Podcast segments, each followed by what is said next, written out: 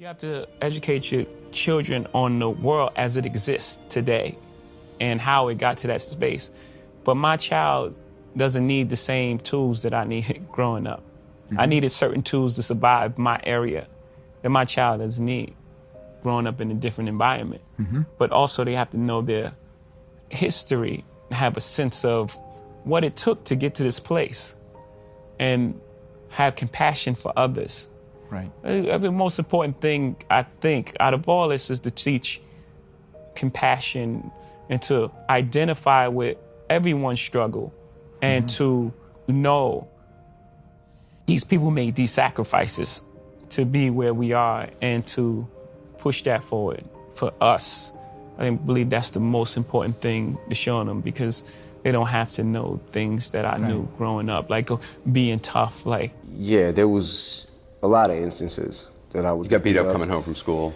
beat up in bathroom, beat up in the hallways, shoved in the lockers, you know, just for you know, for the most part, man, you know, just being the new kid. I think that uh, you know, it was there was certainly like a, a rebellious, like youthful rage kind of in me. And there was also, you know, the, the fact of the uh, the no getting away from fact that I am white, you know, and this is predominantly black music, you know, and people telling me you don't belong, like you're not gonna succeed because you're this color, then you wanna show those people that, you know, that you that you can and you will.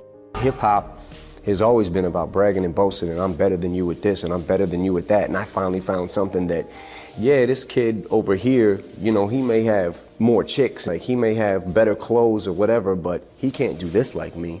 You know what I mean? He can't write what I'm writing right now. And it started to feel like, you know, maybe Marshall's getting a little respect. I mean, yeah, early on I went through like quite a bit of that, but I mean, I, I think that at the end of the day, I guess if, if you, as long as you, if your heart is in it and you, you know, you just keep persevering, you know, you, you're gonna break through. I mean, it wasn't easy, you know what I mean? But I just, I, I kept at it, you know, I got booed off stage. It was, you know, many times like, you know, as I did in the movie, like certain, you know, How long did it take, do you think, before you got good enough uh, to think, okay, this is working now? How, how many times were- did you have bad on-stage experiences? maybe a couple. So 'Cause not I'm that pretty many. awesome. It's almost like you almost have to give your happiness up to accomplish your goals. Right. When you do in anything, if you want to be the best garbage can collector in the world, anytime you want to be the best in the world at anything, there's going to be disappointment. There's a lot of competition. And there's going to be guys that peak at younger age that you, he's going to blow you away when he's a kid. And then it's going to come the time when you're experienced enough, the next thing you know, you start blowing everybody else. Everybody gets their turn. I, I heard a story that you wanted to buy a watch, and at this point, I, you had sold millions of albums. That you wanted I to buy a the watch. story. Is that true? You, you called up your manager to see if you could afford to buy the watch. Yeah. I think it was a I think it was a Rolex. Was it a Rolex? And I asked him could I afford it? Cuz I they make fun of me for it, but I'm for real. Like I don't you know what I mean? Like this is the whole money thing, all that stuff was brand new to me. You're giving hip hop a bad name here. You need to step it up. If you diamond I, listen, I said I bought a Rolex, right? That's not a cheap watch. It's not I still have that Rolex. I don't wear it because I don't want to get a scratch on it. Is that right? Is that true? yeah. So what are you wearing right now? This is a G-Shock. It's probably about $100. Right. It takes a special kind of person. It takes a special kind of commitment. You know what I'm saying? Commitment is, um, well, it's my soulmate. It's the person I love. You know, you can be in love with someone. You can love someone and you not, and if you haven't experienced love and you don't understand it and you don't have the tools to move forward, then you're gonna have complications. Period. And if you you can either address it or you can pretend until it blows up at some point. You know, for us, we chose to for, fight for our love, for our family, to give our kids a different outcome. You know, to break that that cycle. Um, for black men and women, you know, just to see a different outcome. Like you were saying, it's not this celebrity couple. We, were- we were never a celebrity couple. We were a couple who just happened to be celebrities, That's beautiful. like, like real people. yeah. Um, Something about the pen and paper to me is better just because I can look at all my ideas and I can see them. I can keep ideas on my phone too, but like I don't feel like, oh man, what was that thing I said that one day? For me, I remember which side of the page it's on. I just I keep a book and write my ideas down in that because I'll at least remember uh, it was at the beginning of the book or was it towards the middle and I'll remember what side of the page it's on.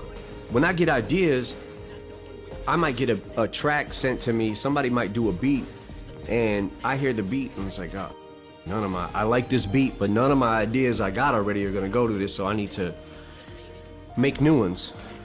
So that's how a lot of things don't get used.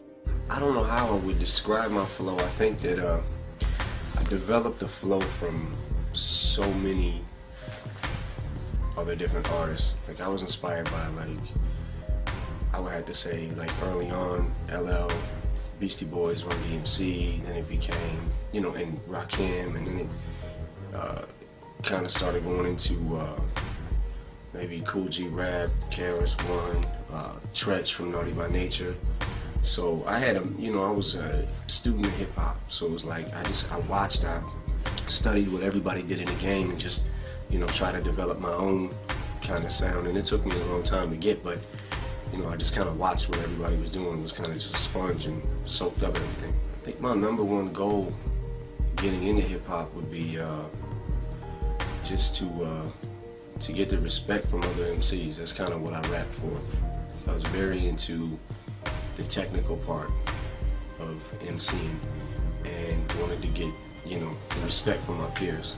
And I think that that's probably pretty much the same thing that I do it for today, you know. The first time I grabbed a mic, like in front of actual people that mattered, you know what I'm mm-hmm. saying? Like at, a, mm-hmm. at a club, I got booed.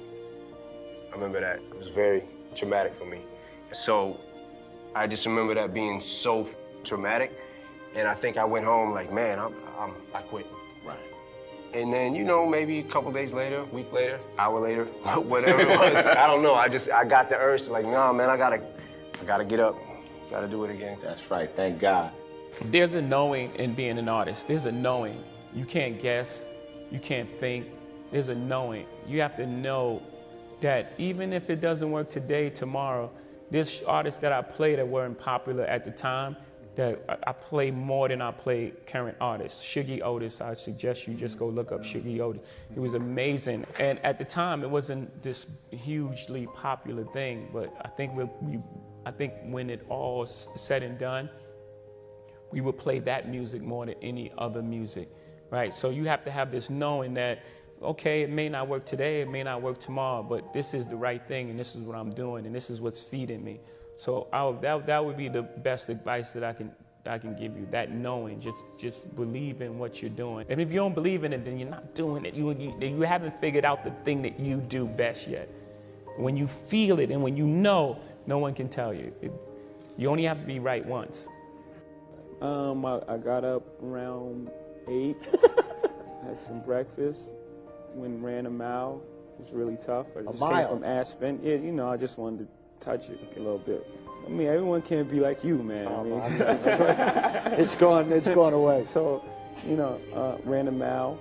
Then I went to um, the office, read a bunch of emails, read some more emails, downloaded some music legally. Um, uh, had a, a meeting with, um, with some great people. I won't really say their name yet. After that, uh, listened to some music. Went to the studio. Had dinner. Oh, went to the Nets game. We won. We're, we're up 3 2. Thank you very much. Um, went to sleep. Good, good day, full day. Great day. Great day. I feel like I don't know what it would be right now because I'm still going, you know? So, I mean, if I was asked this question a few years ago, it might have been different. You know, it, it's always going to be different. I don't know what it is exactly that, you know, my legacy would be or whatever. But I think that if if I had to choose what I'd like to be remembered as, um, I think maybe just somebody who stood up for what they believed in as far as freedom of speech and don't, you know, don't back down, don't take from nobody and just, you know, just do you.